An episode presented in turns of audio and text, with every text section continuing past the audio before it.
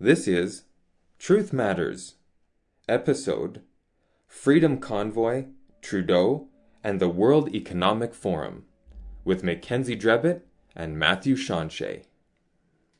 It is a mindset that is created to destroy Protestantism. These are the top movers in the world.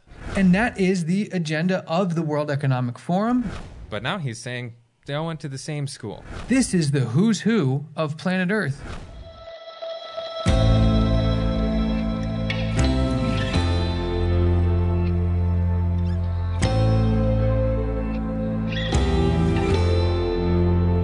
Welcome to another episode of Truth Matters. This is a TM Bite. I'm back with Mackenzie Drebit. I'm Matthew Shawshey. Mackenzie, it's been a little while, but we have a lot to cover. Canada is kind of like right in the middle of things right now. Trudeau, uh, Freedom Convoy. What does it all mean? How does it all link together? Uh, welcome back. Thanks for uh, jumping back on. It's good to do this again with you. Yeah, we've been uh, on a little bit of a break. We've been doing some filming, but we have a lot to talk about today. That that would be an understatement with all the things that are happening in the world right now, for sure. Yeah, and you know it's making a lot of headlines because we're we're in still in the midst of a health crisis. It's now gone on long enough that people have had to come in a lot of their personal lives to make decisions between you know kind of their conscience and their livelihoods and uh, you, you know when we look at how the papacy who we often report on in kind of prophetic terms and how they're influencing uh, policy and moving things uh, in certain directions with different world leaders we often find that they are painting jesus in a light that um, He's this eco warrior, a protester, somebody who's up for social justice and and uplifting the poor. And you know, attributes that they highlight often make it seem that way.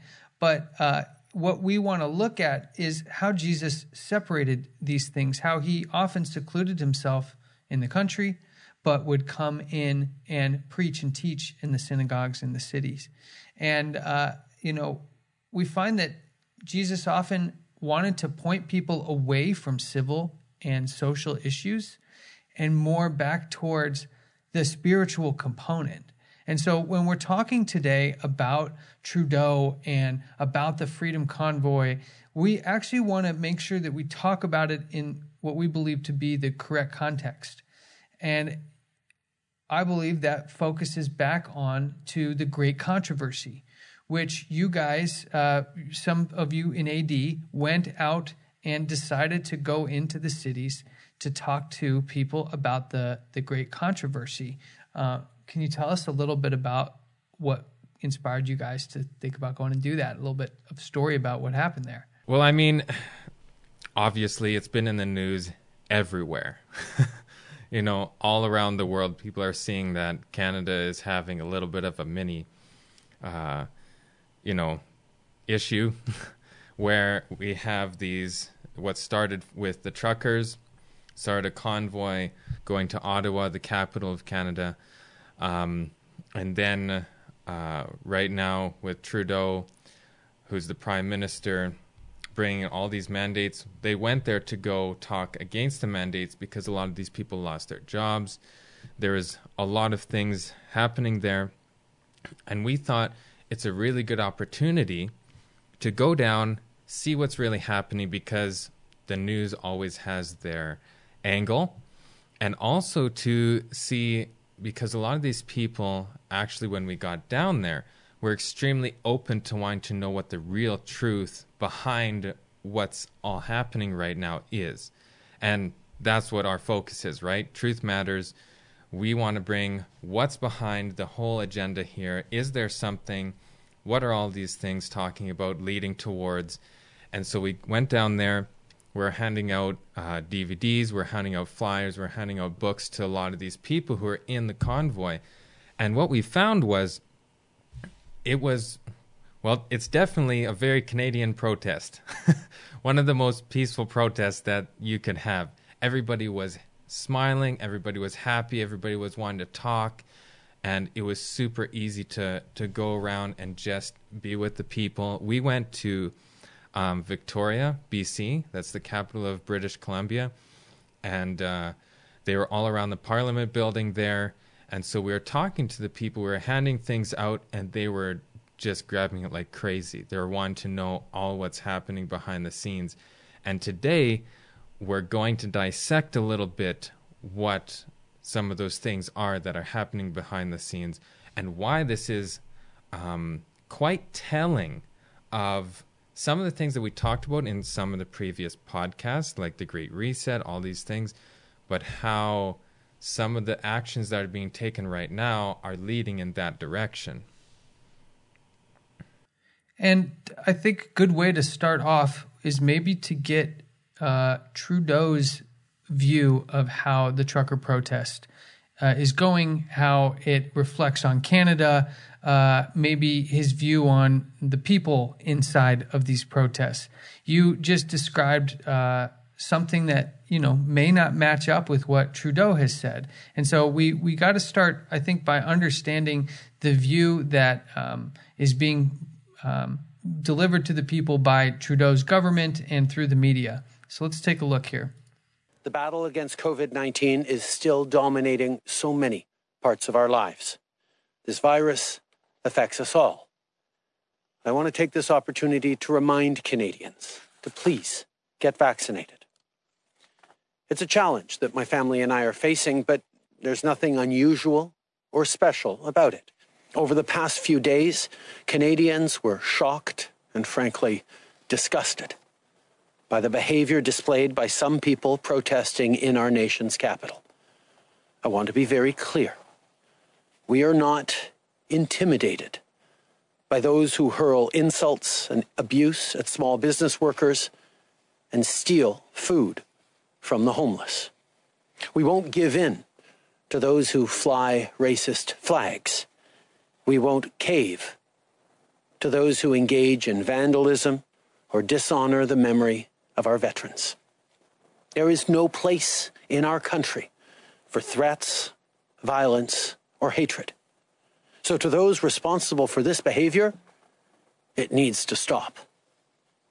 Do not stand for or with intolerance and hate. This is not the story of our pandemic. You are the story of this pandemic. So, Mackenzie, we see Justin Trudeau here. This is two weeks ago now. This is not as of recent as the uh, Emergency Act that was issued. We'll get to that here in a, in a little bit. This is two weeks ago. and we see Trudeau here uh, really laying the colorful language on thick. And it's putting two groups of people. You see patriotic, country loving, duty fulfilling citizens on the one side, as characterized by those who have made one health choice, and another side that is uh, essentially what I'm imagining is happening, because I'm not on the ground, I can't say for sure. But it, it is the case in almost every time you get protests together, is a very small, and when I mean small, a very small faction of people amongst a very large group can cause havoc, can cause disruption, can cause any sorts of uh, disruption to make the broader group look look bad. But if you have ten thousand people gathering and ten of them get together to deface a uh, uh, a monument, yeah. Um, where where does that leave the other 9,990 people that are there peacefully and um, showing their uh, displeasure with how things have been handled thus far? And in here, Trudeau is essentially saying that those people are all bad, that everything is essentially their fault, and that, uh, you know, we need to get back. The pandemic is not about the Freedom Convoy, which is what he said. Well, he certainly got one part of that right. It doesn't seem to be about freedom uh, because he doesn't seem to be interested in hearing what these people have, have to say. But that's ultimately not what we're talking about here. What we seem to be talking about is the liberty of conscience aspect of this whole thing. Well, that's the main thing, right? We we have, you know, he's making a big distinction and divide and controversy between those who make one choice and those who make another. That's exactly the issue. Dividing, making sure there's a separation, saying, we're here for these people, but these people don't represent anyone in this country. And, you know, he said this is a small fringe minority, but there's a couple million people in Ottawa right now. and uh, there's there's a lot of people everywhere saying, "Hey, I'm losing my job," all these things. The main the main thing is we should not be forcing one way or the other, right? We need to be talking about what the real issues here. The real issues of freedom and where the restriction of these freedoms is leading, right? And you'll you'll see that history's already painted a pretty clear picture of how this works out. There's a reason why the basis of most rights, charters, constitutions focus on the individual rather than the collective. In fact, uh, in the book Great Controversy, it writes a lot about the Protestant Reformation and what Luther and some of these reformers, Huss and Jerome, were up against. Yeah. And it becomes very clear when you study the history at the time that the thing that they were up against was a liberty of conscience, freedom of thought issue. And they were delivered up to councils and uh, meant to speak in front of audiences to uh, state their cases. And one quote here is given from one such matter from Lutherans, where they wrote this in a response to a decree given by the Roman Church, where it says, uh, In matters of conscience, the majority has no power. This is an important first statement. Let me just step Yeah. outside of the quote here for a second. In the matters of conscience, the majority has no power. Yeah. Well, in essence, the um, message that Justin Trudeau just gave to us was that the majority is the power, and every other one, every Yeah. faction that's left is really the the evil part. And That just needs to fall in line. Because he said those who have the truckers who have made the choice to do the right thing. That's a, that's a morality statement based on your freedom of choice. And here we see that they're they're battling the same problems. Uh, and I'm not saying anything for or against who's made choices in this this health uh, uh, pandemic, but um, people being compelled one way or the other by force is is the issue we're dealing with here. So I'll continue. It says. To protect liberty of conscience is the duty of the state, and this is the limit of its authority in matters of religion. Every secular government that attempts to regulate or enforce religious observances by civil authority is sacrificing the very principle for which the evangelical Christian so nobly struggled. Yeah. Okay, well, we're seeing the very basis, the reason why the United States has a constitution and separated from England and had a revolutionary war was in part over these same issues freedom of conscience, freedom of religion. Uh, and we'll come to see taxation played a role in that as well. And that's going to play a role in some that we talk uh, about here in, in just a minute. What, is, what do you see when you hear some of these quotes, Mackenzie? No, it's extremely important because when you understand the big picture that they're really working towards, if you just have short of a uh, sort of a shallow understanding, you think maybe it's about money, it's about control, it's about this, and all those things are factors, but the total end goal here is actually about worship. Because when we're talking about these leaders, and we're going to go into this really shortly here, um, you see that they're all connected. We talked about this in some of the other podcasts, that they are all actually religious people serving a certain God, you could say. And it's not just, oh, we want control over this and that, or, you know, we want to make big bucks. The end goal is about worship. And that's what the Bible even talks about. In Revelation, it said that there's a beast and it wants the whole world to wander after it and to worship it. And that is where we're heading. And all these people are connected. Some of these things that we're seeing right now with these mandates, with the response to this convoy, that basically the people don't have a say anymore. It is really just the plan, which we talked about also, that Justin Trudeau said that this pandemic is a great opportunity to implement the Great Reset, which we know is not a Canadian uh, plan. this is a United Nations plan that is going to be implemented. So I think that's really important to see. Well, to that end, I think it's time that we kind of put the the our money where our mouths are and start showing people how this stuff is connected. Because yeah. uh, as we look at what's unfolding, I almost feel like the protesters, the the freedom convoy, got baited into the situation a little bit. They were put in a really tough spot, choosing between their conscience and their livelihoods and they did and exercised the only means they had to express their displeasure with the situation. But on the flip side, uh, they knew, the powers that be knew that this would be the case and have anxiously been interested in enacting more drastic measures. Uh, as we've seen around the world, for the time being, things seem to be, let's just say, calming down on the front of uh, the health situation. Yeah. And they want to take this next step in invoking more uh, emergency powers, more um, limiting of freedoms and liberties. And unfortunately, the protest gave them that exact opportunity. And we see they didn't waste a second in making the most of it. Yeah. Now, I, I want to come to a, a person that many may not know, especially much before this whole thing started. And we want you to really pay attention here because this is where it really starts to get interesting. So, a couple days ago, we were uh, hit with a press conference by Trudeau and one of his deputy prime ministers and the minister of finance for all of Canada, a person by the name of Chrystia Freeland.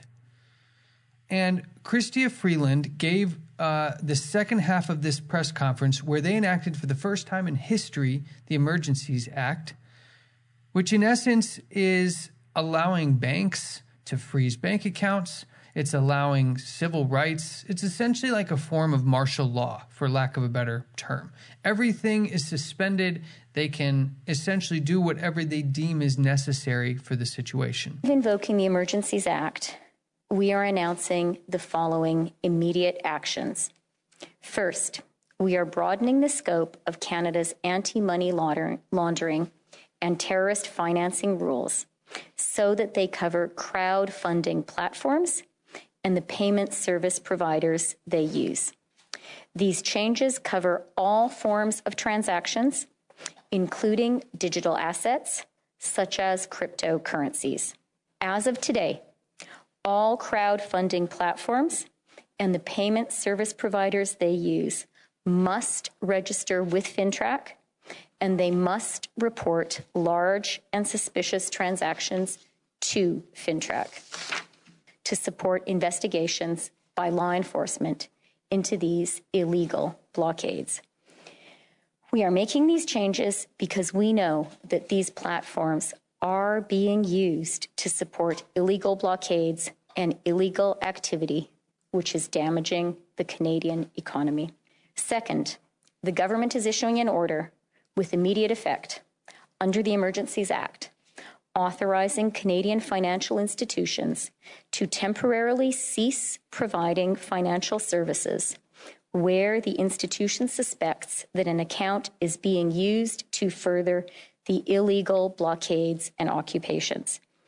This order covers both personal and corporate accounts. Third, we are directing Canadian financial institutions to review their relationships with anyone involved in the illegal blockades and report to the RCMP or CSIS. As of today, a bank or other financial service provider will be able to immediately freeze or suspend an account without a court order. They will be protected against civil liability for actions taken in good faith. Federal government institutions will have a new broad authority to share relevant information with banks and other financial service providers to ensure that we can all work together to put a stop to the funding of these illegal blockades. We are today serving notice. If your truck is being used in these illegal blockades, your corporate accounts will be frozen. The insurance on your vehicle will be suspended. The Canadian economy needs them to be doing legitimate work. Now, uh, when she was giving this um, press conference, it made me realize that Klaus Schwab has actually spoken about the cabinet of the Canadian government. That is Justin Trudeau and his support members in his cabinet. And uh, I think we should play for uh, everyone this clip from Klaus Schwab regarding the role of an organization called the Young Global Leaders Program. And we're going to see what he has to say about this program, some of his members, and this group's role in placing some of these government officials. Okay, so here's the clip. When I mention our names like Mrs. Merkel, um, even uh, Vladimir Putin, and so on, they all have been young global leaders of the World Economic Forum. Mm-hmm. I, I just got to s- stop it quickly for a second there because you got to realize what this guy's actually saying. So he's talking about this young global leader, leaders group. It's uh, it's a university or it's a course that is actually a five year process. So it's not just like a little thing that, you know, you just sign your name, it's good to go, and you're part of this thing. No, this is a rigorous. It's like a five year program. Yeah, it's a rigorous program that you're going through. So he just said that Merkel and Vladimir Putin is part of this. And we always see these people as opposing forces. But now he's saying they all went to the same school. They all have been young global leaders of the World Economic Forum. Mm-hmm. But um, what we are very proud of now is the young generation, like uh, Prime Minister Trudeau, there's Trudeau, um, President of, of uh, Argentina, and so on, that we penetrate the cabinets. So yesterday I was at a, rece- at a reception for Prime Minister Trudeau, and I know that half of this cabinet, or even more half of uh, half of this cabinet, are for our actually young global leaders of the World Economic right. Forum. There we go. So he just said that over half of the people in his cabinet are from from the World Economic Forum, the Young Global Leaders group. And he uses some interesting language in there. He says we've penetrated the cabinets. Mm-hmm. He's really focused on using this uh, Global Young Leaders Program, uh, Young Global Leaders Program, to act as this uh, filtration process, if you will. And this, I had seen this uh, clip before, and it played in the back of my head because uh, he said clearly that more than half of the cabinet had attended with this uh, Young Global Leaders Program. And I'm listening to uh, Chrystia Freeland do this speech that is essentially saying that the, the convoys people are essentially terrorists, that if banks see this activity, they're treating them as if there were terrorist activity. They give banks the same type of freedom in that situation. If you notice suspicious activity, you're allowed to monitor the accounts even more closely and without a warrant, freeze or suspend even on the suspicion of these things. Those are things you would do in known suspected terrorist organization type situations. Yeah. So they're using a very hard line methodology in all of this. And it got me thinking, uh, you know, we've connected a lot of dots before back to the UN. We've looked at Klaus Schwab's hand in understanding what the Great Reset would look like. But in order to pull something like that off, you would need just a massive network of people in high power position places. Well, now this is the point of the uh, podcast that I would like people to open their browsers with us, if possible, and uh, go into the description and grab the link for the Young Global Leaders uh, website. Because we're not asking you to go to some weird uh, offshoot website, some conspiracy website. We're simply just asking you to go to the World Economic Forum Young Global Leaders Program's own website and when you do, you get the chance to uh, see the community uh, section. And in this community section, you'll notice a whole host of people that are part of this organization. And you can spend, gosh, hours looking through what has essentially become the who's who organization of getting into the hierarchy of the global elite. Yeah. You can find people like from the firms BlackRock, which is one of the largest asset management firms in the world, all the way to politicians such as finance ministers and health ministers. In fact, a little bit later, we can go down the list of how many are actually in here. And they're broken up by sector think tanks, arts and culture, business, civil society, media, public figures, social entrepreneurs. This covers a wide range of social and civil influencers, to say the least. So, why did I bring up Chrystia Freeland? Well, it just popped in my mind that we should just go check out if Chrystia was part of this organization as well. And lo and behold, just by simply typing in her name, we see Chrystia Freeman, Prime Minister, Deputy Prime Minister of Canada, Minister of Finance. So the finance minister, no conspiracy needed, is part of Klaus Schwab, author of The Great Reset's own Global Leaders School that has included the likes of Bill Gates, Jeff Bezos, Mark Zuckerberg, Larry Page. These are all just uh, people in the tech sector. But when you see the full scope of where this organization goes, well, it reaches uh, quite a quite a ways. And I'd like to just point out one other thing quickly for those who are interested in uh, digging through and having maybe a little treasure trove uh, just dropped on you. So I want you guys to be able to find something I found pretty fascinating in here.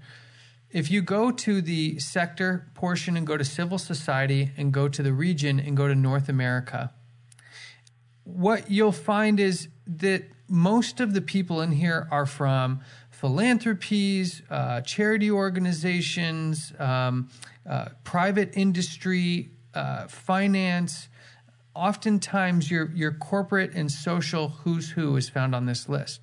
You don't find too many religious figures. Now, Mackenzie, you and I have talked about the Jesuits somewhat on here, uh, not totally at the length at which we have uh, internally discussed them, but we can always find, and usually not by trying very hard, the uh, Jesuits somewhere intertwined into all of these things. Yeah. Now, uh, I found it particularly interesting that when you go through this list of people, you actually come across the only guy in the whole thing wearing sunglasses. and when you get to him, you'll notice he's a priest from the Society of Jesus. The Jesuits are part of Klaus Schwab's initiation uh, program they are involved not only in putting students into like other organizations, but uh, have had their role in shaping what this organization is really focused on, what they are uh, trying to accomplish. And I just found it fascinating that without trying too hard, we see uh, the Jesuits um, also play a role in the Young Global Leaders School. And now, people will say, well, he's just one person of hundreds, but uh, we could go further into that. And I want to just uh, point something out. I don't think we've mentioned before on here, but this is something that people can do themselves. So, the Society of Jesus or the Jesuits, it's very easy to see when you become a Jesuit. Just go look it up. What is the oath that you take as a Jesuit? It's very interesting. You sh- everybody should go take a look at that, and then they'll start to see why they are such an important society and group when it comes to all this New World Order. Now, as well, what we were just mentioning, we have, and I'm going to share my screen here. just to emphasize some of the lists that we are talking about of the people in the World Economic Forum and this young global leaders group where it was started. But then we see some of the people connected here, and there's some very interesting names. I just I'm I'm uh, was from California before I moved to Canada. Uh, Gavin Newsom also uh, is a is a big name right now. California is the sixth largest economy in the world, and uh, he has close ties with the Jesuits as well. Uh, Pete Buttigieg is uh, was a presidential candidate. He also ha- is a Roman Catholic and has a, a lot of ties back into. Um, the the same type of thinking, which I think we're going to dig into a little bit here soon, is like what is the thinking of the World Economic Forum? Yeah. I mean, people may look at this stuff and say, well, yeah, okay, why is it so bad that these people would be part of organizations like this? Maybe it's something that's to their benefit. But what we'll see is the doctrine inside of these organizations. It's meant to train the mind to think. Uh, evil is good and good is evil. And we'll display what that means here in, in a little bit. But I want to show on this last list, a part of the list here, Alicia Garza, who is the Black Lives Matter co founder. So we see a range of political leaders to the head of transportation uh, in Pete Buttigieg, and then uh, even the Black Lives Matters co founder. So then we have another list under media. This is broken down by different sections, and it's very interesting who's in these sections. You see, the one that stands out to me on this list is Sanjay Gupta. Now, um, you know, I, I, love my parents to death, but my dad cites Sanjay Gupta as if he were the uh, single most authoritative source in medicine to ever walk the face of the earth. He is the CNN chief medical correspondent and a neurosurgeon, but we also see that he is part of this organization. So now we have one of the uh, most respected voices in medicine for the older generation, at least, uh, is part of this organization. It's crossing a lot of uh, spectrum here, don't you think? Yeah. No, we have from from one side to the other, basically, that have been part of this group of people and it continues. I mean, go down. Uh, we see technology and social media. Check out some of the names we have in there. And this becomes very interesting. We have Bill Gates, 1993.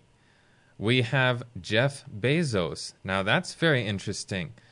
Then we have, I'll skip some of the other names, but Mark Zuckerberg. So we have some of the major and mo- basically covering all platforms here. We have Bill Gates with Microsoft. Larry Page, Eric Schmidt. That's Google right there. I mean, yeah. you have Google, Microsoft, Amazon, and Facebook on this list, including Peter Thiel, who owns a uh, company now called Palantir, which is essentially a user data analytics company that tracks everything you do on your phone, whether you realize it's being tracked or not. It's essentially the basis. So, this World Economic Forum alumni list this reads like the who's who. These uh, are the top players movers in, in the, the, world. world today. Yeah. I'll even say as we go further down, you'll notice classic names like Rothschild in here. Former uh, British Prime Ministers Tony Blair and Gordon Brown are in there. The yep. current New Zealand Prime Minister Jacinda Ardern is in there, who mirrored uh, China in her zero COVID uh, lockdown strategy for a while and was uh, are here we see now both Justin Trudeau and Chrystia Freeland. So, you know, there are people who are going to say, well, you're making a lot to do about nothing. Well, let's say this. Even if this was just a club of people who got around to hang out once in a while, this is the who's who of planet mm-hmm. Earth, uh, in, in large part trained all through the same organization. Yeah. I just wanted to point out at the bottom it says that uh, Justin Trudeau participant has not been confirmed, but we just seen in the video that we showed with Klaus Schwab that he is part of that uh, young global leaders group and one of the most proud to say that Justin is part of that. Yeah. And uh, I think it's important to show how these people react when confronted with this information sometimes.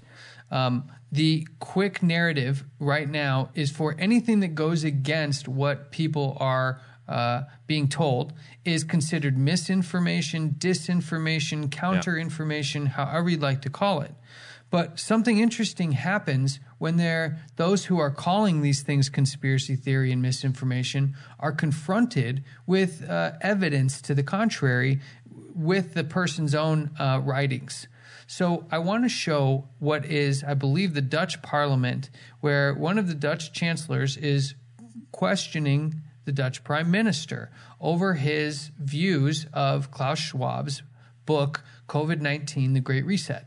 And uh, I'd like to to the audience to understand kind of the dynamic here and uh, see how the tone of the prime minister changes as he's presented with the evidence uh, from one of these chancellors. Let's take a listen. eerste is de heer Klaus Schwab, oprichter en voorzitter van het World Economic Forum. En hij heeft ook een boek geschreven met als pakkende titel COVID-19, The Great Reset.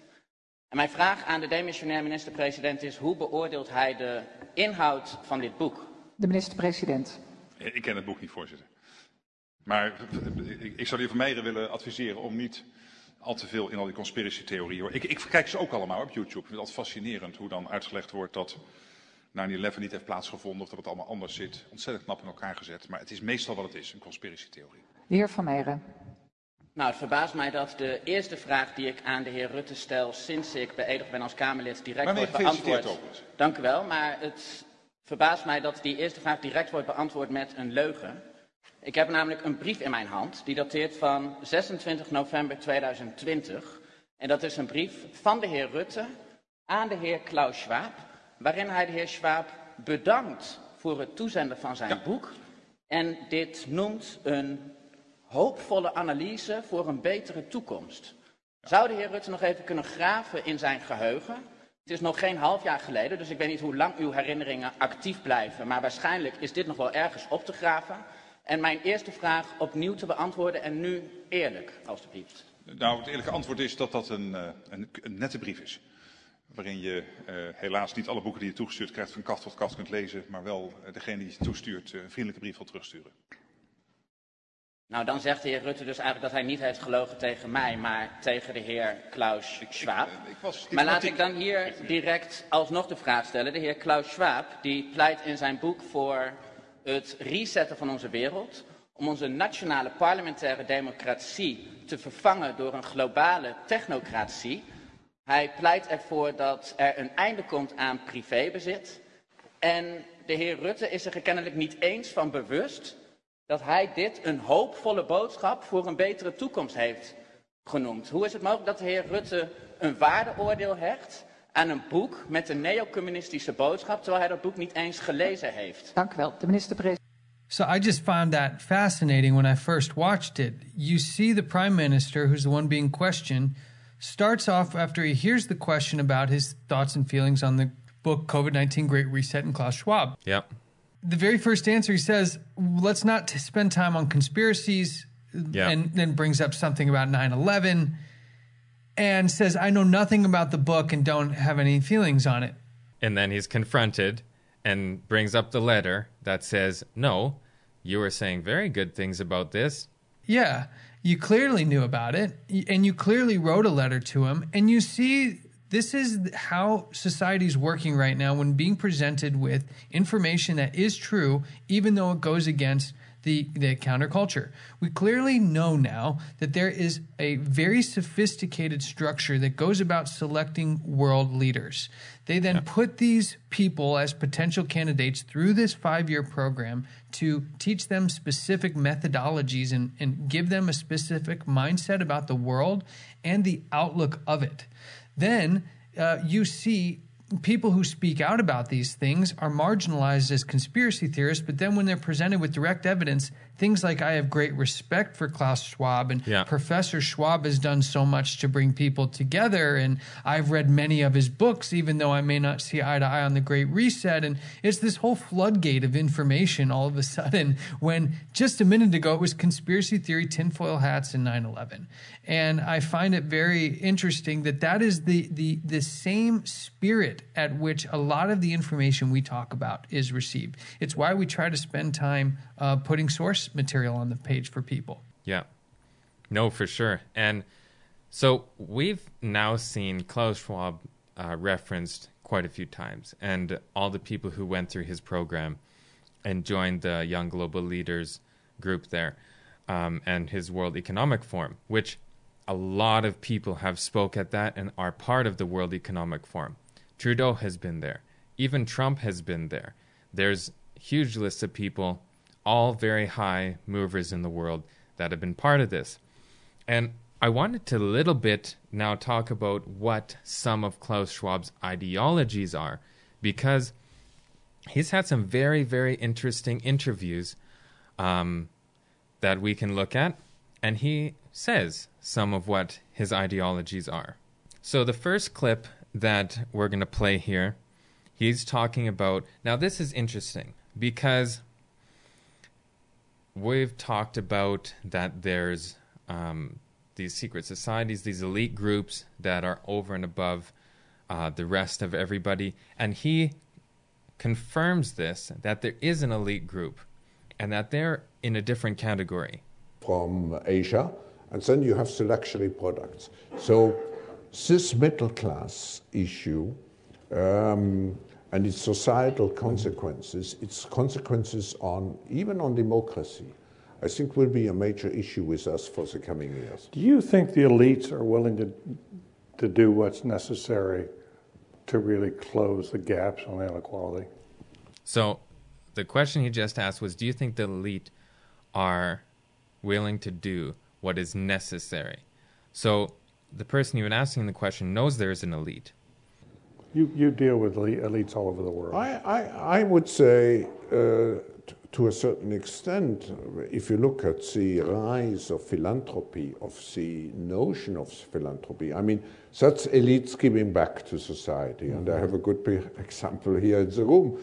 Um, uh, elites. And it starts out sounding good, right? We have all this philanthropy and giving money and everything. But when we looked before, at some of these things, the Bill and Melinda Gates Foundation, and then we looked at Lucis Trust and all these things connected there. These are very philanthropic, but their end goal is a lot different than I think most people would understand. Right, and I have a good example here in the room.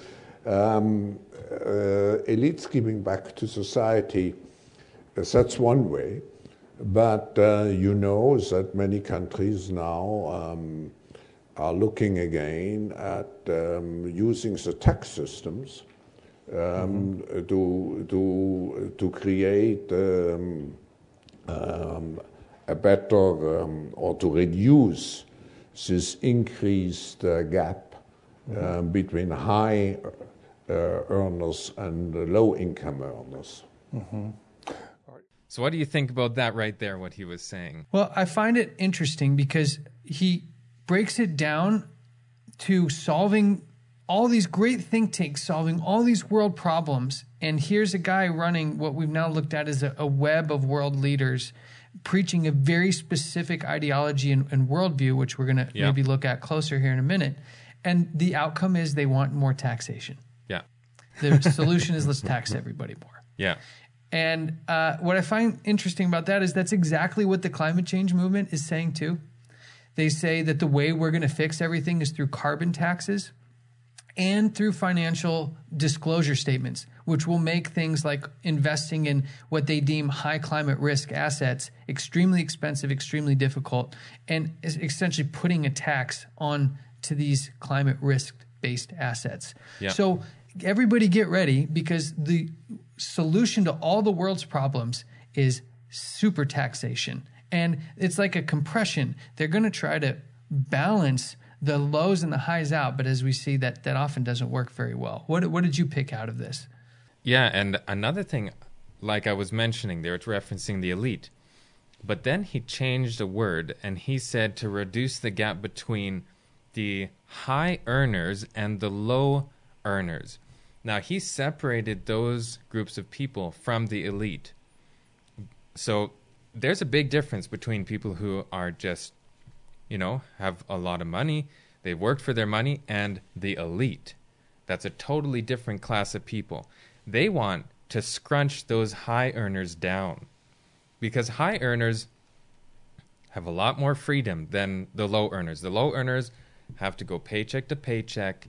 You know, they're very um, influenced by changes, by mandates, by laws, all these things. The high earners, not so much. They have a lot more. They have property. They have all these things. So they want to crunch that down and make sure that that's at a manageable level. Now, he also talked about different identities. Now, this is where it gets very interesting because he says that we need to make sure that we understand our different identities. Also in the crisis, what we see, um, see, we develop a kind of bunker mentality, which means, uh, which has two consequences. First, we don't want so many people don't want to hear anymore what's really going on in the world. You just look at your own interests. And second, you become more egoistic. And actually, if you, You look become more what? egoistic, um, selfish. Yeah. And actually, if, if you look at our world of today, the big challenge we have is um, to develop different levels of identities. That's my, my concept. You need, you need a, a local identity because you need your roots. You certainly have a national identity. In Europe, we even have a European identity. And finally, you need today, because we are in an interconnected global world, we need, in principle, a global identity. But instead of trying to accommodate those four different levels of identity or three different levels of identity, people are now uh, again seduced um, to play out one identity against another one. That is very interesting. And it, it, it can sound good on the surface, but when you read these guys' books, when you read what their real true ideology is, what he's saying is you need to really forget your. And if you keep listening to the interview, this one and another one he did uh, with the same person, uh, David Gergen, who's also very interesting, which we'll uh, mention a little bit. Um, you need to leave your local identity and you need to be graduating up and growing up into your global identity. And then basically yourself doesn't matter anymore, which that's why then things like this Vancouver Declaration, which is a localized version of this um, 2030 agenda, where they don't want the individual owning property. They want all that removed, and it needs to be about the global good and not about the personal individuality of people, but as a global unit. And I think that's one of the most important things that we can look at when we're considering the context of the Freedom Convoy and Trudeau and emergency acts and all of these pieces that seem to be uh, coming through m- members of this alumni group of this organization. Is that is this really Klaus Schwab's own ideology, or did it come from somewhere? is is he implementing, which is very clearly a worldview that they're trying to get these world leaders to become familiar with, educated on, and to implement, without ever considering that you know that when they go through these plans and they're revealing these things, they say them so confidently as if they have considered, ever considered, that they may not be good plans. That Yeah. they may not actually work. They're said with such certainty that there's no room for error. It's almost as if this is it. This is the only outcome that can that can occur. And obviously, uh, if that worldview clashes with the worldview of another individual, well, then that person is automatically incorrect or marginalized because this, obviously, all the world leaders are sharing in this in this style of vision in this mindset. And I think it's important to say that because we're not actually talking about Klaus Schwab or, or David Gergen here or uh, Trudeau or any of the members of this group. We're talking, as the Bible talks about, principalities, powers, spiritual wickedness in high places. And so when we're when we're talking about how these things work, we actually are only telling the individuals, or excuse me, we're only using the individuals' names because they represent the mindsets and they are the current drivers of those mindsets out into the world. Now, uh, it could get lost on some people here that Klaus Schwab is being interviewed by David Gergen. And in this, they're talking about elites, high earners, low income. Now, Yep. people may forget that David Gergen was a presidential advisor to four different presidents. He was a main political contributor on CNN. Yep. And he himself has, in an interview with, I know he comes with his own baggage, Alex Jones, a long time ago, talking about his relationship with Bohemian Grove. Now, that's another one that would get people who hate talking about conspiracy theories rolling their eyes. But again, let's take a listen to what David Gergen himself says about Bohemian Grove, which could be compared to, on the World Economic Forum, similar super elite society of people that share certain views. Let's hear what Gergen says back, I believe, in the early 2000s about this relationship at uh, the Bohemian Grove Society. One last question. I read a Washington Times article many years ago where you had a comment about the organization, and then now it's been in the Wall Street Journal, it's been in a lot of different newspapers, and that's the Bohemian Grove.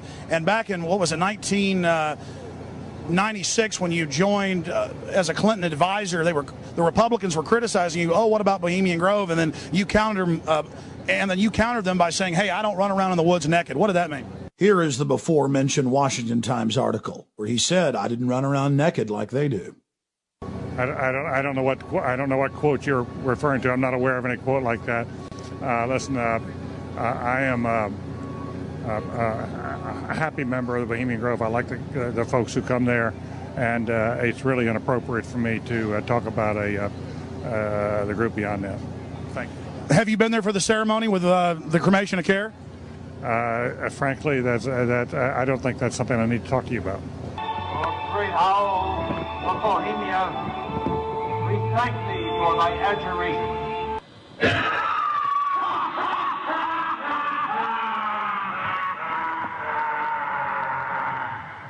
Have you been there for the ceremony with uh, the cremation of care? Uh, frankly, that's, uh, that uh, I don't think that's something I need to talk to you about. Really? That's right. Well, I'm Alex Jones, and I snuck in there in 2000. I'm the guy that blew it wide open and got the video. It's been on national TV. Well, I disrespect you for that. You do? I do. But it's a lot of big public officials going in there. You don't we deserve to know? You took an. I don't know anything about you, and I don't know anything about your film. But if you go in there with an understanding, you violated that understanding by releasing that film, and I don't respect you for that. Really?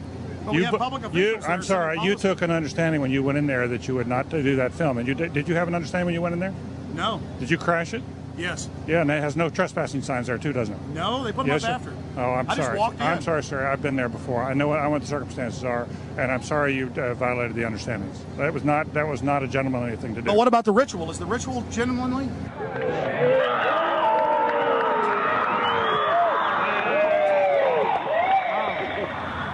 Sir. Everything uh, you, I, I, I don't, I don't owe you this comment. I know, I appreciate you, you, you, you have you. This is what's called ambush journalism, and I disrespect you for that as well. So thank Have you, and been goodbye. in the ritual?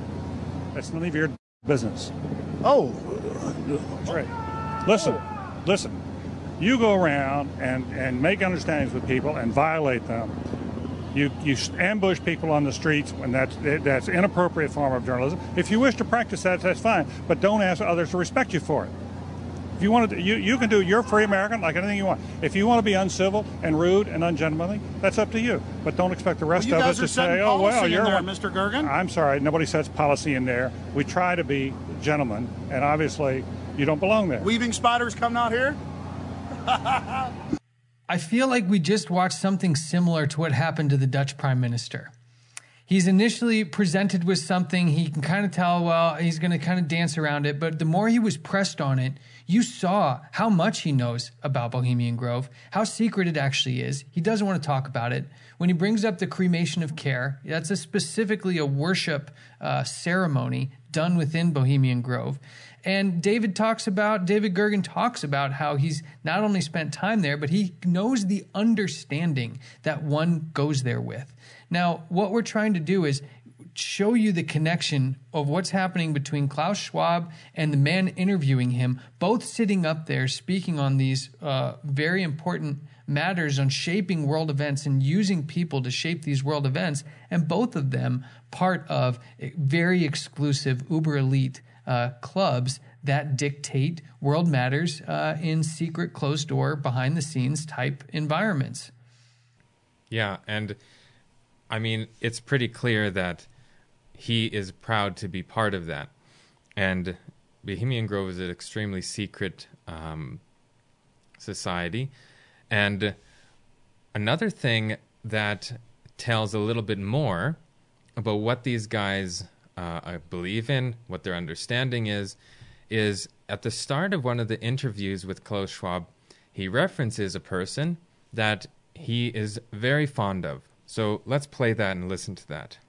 Let me go back to the time you said when you came here, it transformed your life. Was there a course, a professor who really made that difference for you? Yes, uh, there was um, one course, one seminar of um, Henry Kissinger, um, which really opened my eyes. I wasn't accepted to the seminar, but I sat in. I think he let me in because I was German. And, uh, and it was relatively shortly after the war. There were not too many Germans here. Now, I don't know if you noticed, they say things very coded and very kind of understated. But he said, I think he let me in because I'm German. Now, we've talked about this before. Bloodlines are very important. Connections, family connections, all these are extremely important things to them. So I just wanted to point that out. And uh, this created a friendship which has um, uh, endured until today. And uh, you know, uh, Henry has been several times in, in Davos. Um, and I think it was mainly uh, participating in his seminars that I developed my interest for geopolitical affairs. Mm-hmm. We started this podcast talking about how the Freedom Convoy, Trudeau, and all of these issues is going to come back to be about worship. And while the pieces are not, we're not attributing anything specifically prophetic per se to uh, the events that are happening right now, but more to show that the characteristics for the type of things that we can expect to see coming down the line are, are, are coming into shape. And uh, one of the things that I think is very important in seeing that Klaus Schwab came from somewhere. He didn't come up with these ideologies on his own. He was heavily impacted by Henry Kissinger, who wrote a book called World Order. The term New World Order is thrown around a lot, but often they forget where to look for in defining what that means and what that looks like. And when you go into Henry Kissinger's World Order book, you'll find a worldview expressed, a very particular worldview. And it's done so in where I think the crossover comes from this being just a social issue and a political issue to a worship based issue. Now, in framing the world, kind of moving the chess pieces on the chessboard, so to speak, they're seeming to get uh, everybody ready to hate a specific mindset, to be against uh, that which is stopping everything good from coming together. And why don't we take a look inside Henry Kissinger's book and take a look at a specific quote that he says has kept, last time, kept the world from uniting in such a way. So this is from, like Matt said, from the book World Order by Henry Kissinger. And we're just going to read the last line in this paragraph. It's on page 20 you can do a little bit more reading yourself. But this last line, it says, the Protestant Reformation destroyed the concept of a world order, sustained by the two swords of papacy and empire. Christianity was split and at war with itself. So that is very interesting because Protestant Reformation destroyed the concept of world order. So that means that they obviously had a world order concept all the way back in the 1500s, which fits perfectly with what we are saying. And he even references, sustained by the two swords of the papacy, that they are connected, the Jesuits are connected with this New World Order. And eventually, that is where it is returning to. All these things we're seeing now are just little steps moving in that direction, and however far they can push that to be getting their not just political agenda, but a spiritual agenda, which is actually the the bigger deal here.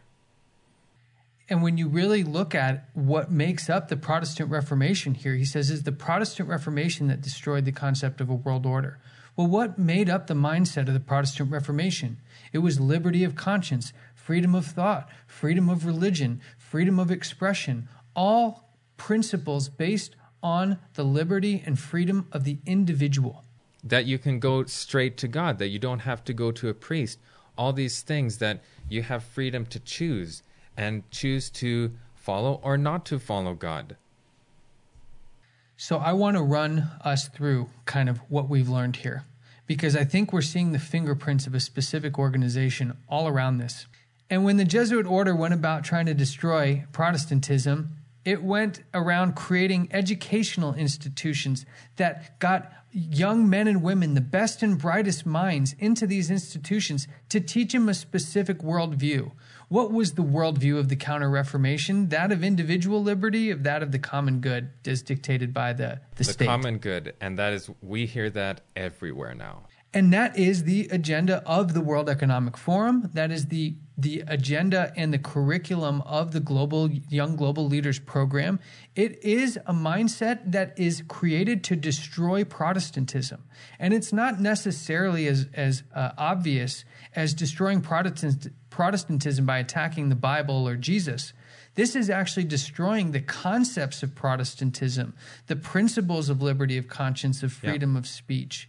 And what it's done is it's trained the world leaders to believe this worldview that actually hates Protestantism at its very core, based on all these rights, and has learned and been trained to think that Protestant values and the basis of which is, is individual liberties and faith is actually evil that that's the thing that's holding society back. So when people say well how is this all about worship? Because we're seeing that our civil leaders our world leaders our private industry people are all being trained in a particular worldview which we see is ultimately not a klaus schwab view or even a henry kissinger view. It is a counter Reformation Jesuit papacy view, which is destroy that which is held as a lamb like principle. Anything that is lamb like, they want to destroy it. Now, they've dressed it up in a way that makes it look good. But what we're seeing is when they're attacking our rights and individual liberties and making us make decisions and saying when we don't go along with the, the rest of the, the public, we're against the common good these are all attacks against Protestantism, against your ability to eventually choose worship. And uh, it's something I think many people haven't had a chance to see how the civil organizations in the world are actually used to train leaders in this one specific worldview while simultaneously teaching them that the other way of living is evil, inherently evil. They their ideology they create chaos to create their order, ordo ab chao. And they need to slowly erode our um, firmness to our principle, to our conscience, to our freedom by putting these little steps. And then you slowly, well, you know, I'll compromise here because of this reason, because of that, you know, this is very painful if I don't comply, and all these things going forward and forward and forward. And we're not saying to create a revolution, that's not our purpose. What we're trying to say is you need to see the sequence of events, and then you need to be seeing the end goal. The end goal, what we're talking about, is worship. Revelation 13, that's what it's all about. It says, Those that don't receive the mark of the beast are not allowed to buy or sell, and eventually, they will want to rid the earth of all those who don't follow their new world order regime. That's what the Bible's actually talking about. And it's a very serious topic, which is why we're trying to show all this evidence, the connection of all these things. We showed the connection to Lucis Trust, and these are actually satanic organizations fronting for the people under a global pretext but ending in the worship of Lucifer. And the Bible says that. Jesus talked about it. He said Satan would come representing him, looking like Jesus, and going to compel people to worship against what actually God would have us to worship. And, and that seems like, you know, for some people, that may seem like a huge stretch from where we are today. Mm-hmm. Uh, but let's watch what happens in the world. The focus of uh, liberty of conscience, compelling people to do things, limiting of free speech, removal of individual rights and liberties in lieu of the common good, uh, and, and bringing in that ideology. The end goal is worship. There are many now who feel that there are too many things being applied to the sign of the times and that everything is, we're trying to make everything prophetic and we're spending too much time on the papacy and not enough time on the, the worship issues. Uh, these will end in worship issues, and the pieces are being the strings are being pulled now for for those conditions, those final pieces to be put in place. Uh, we we know there's no amount of um, we know the world ends up essentially one world, uh, and there's only a small remnant left. In order to get the world there, I mean, even look at what's happened during this health crisis. The world was actually more divided than ever, even if it is a smaller group of people. Yeah. It, it's a very divided world. But in the end, the Jew and the Muslim will put their uh, uh, their differences aside to worship on the same day and join together with uh, most of the Christian world to persecute a small remnant group of people.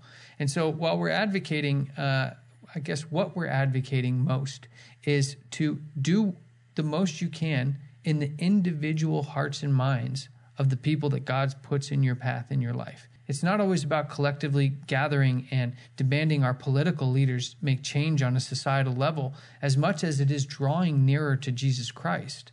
Spending more time, like uh, you guys going to Victoria, handing out great controversies, talking about the, the great battle between Christ and Satan, and understanding that the last temptation the devil gave Jesus was to show him all the kingdoms of the world and to say, if all you will do, I'll give you all of this that you see here. If all you'll do is bow down and worship me. At first, it looked like the battle was over food, then it was over his divinity. But in the end, it showed it was about worship. Satan was willing to give the whole world, which, in order for him to offer it, and for that offer to be enticing enough to take, he had it to give, which tells us one thing right there. But that the last test showed the true character, what this is all about. It may be dressed up in many things, and we're not making any salvationary comments on personal decisions people have made. Salvation is not made on decisions uh, within this health crisis. It is based on your acceptance or rejection of Jesus as your personal Savior. And so that is what we want to advocate. When you're out and you do see protests going on, if you do feel compelled to join, join because you want to talk to the individuals in there about Jesus Christ. Start a prayer group that's praying for the people that everyone else is protesting and spitting at and hating. That will be a true sign that you're followers of Christ and on the right track to be prepared for what's coming. Yeah, and like we've been referencing um, Revelation 13 quite a lot. And we want to do a whole podcast breaking down that chapter in Revelation because it can be very confusing for some. They don't understand what it's talking about. So we're going to do that. We're going to break it down, explain where we're coming from, and you're going to see how all these little pieces fit together just so perfectly. The Bible has a, an amazing way of staying uh, more relevant and active now than uh, I have ever seen in my whole life. And uh, I hope it's a living proof for everybody that the reason it says the testimony of Jesus is the spirit of prophecy is it's given us a roadmap to understand the context for all these things that we may go uh, help each other and uh, prepare for Christ's soon coming. Thank you, Mackenzie, for uh, joining today. Uh, I look forward to doing a lot more with you by God's grace this year. Thank you very much. And before you go, don't forget to like and subscribe and please share these videos so that people can be informed that they can see the truth. Also, go to our Facebook page and you can join our Telegram to see what we're doing on site at Amazing Discoveries. Also, go to adtv.watch if you want to be able to see these videos uncensored. If they're taken down somewhere, you'll still be able to find them there. And our website, amazingdiscoveries.org. Thank you.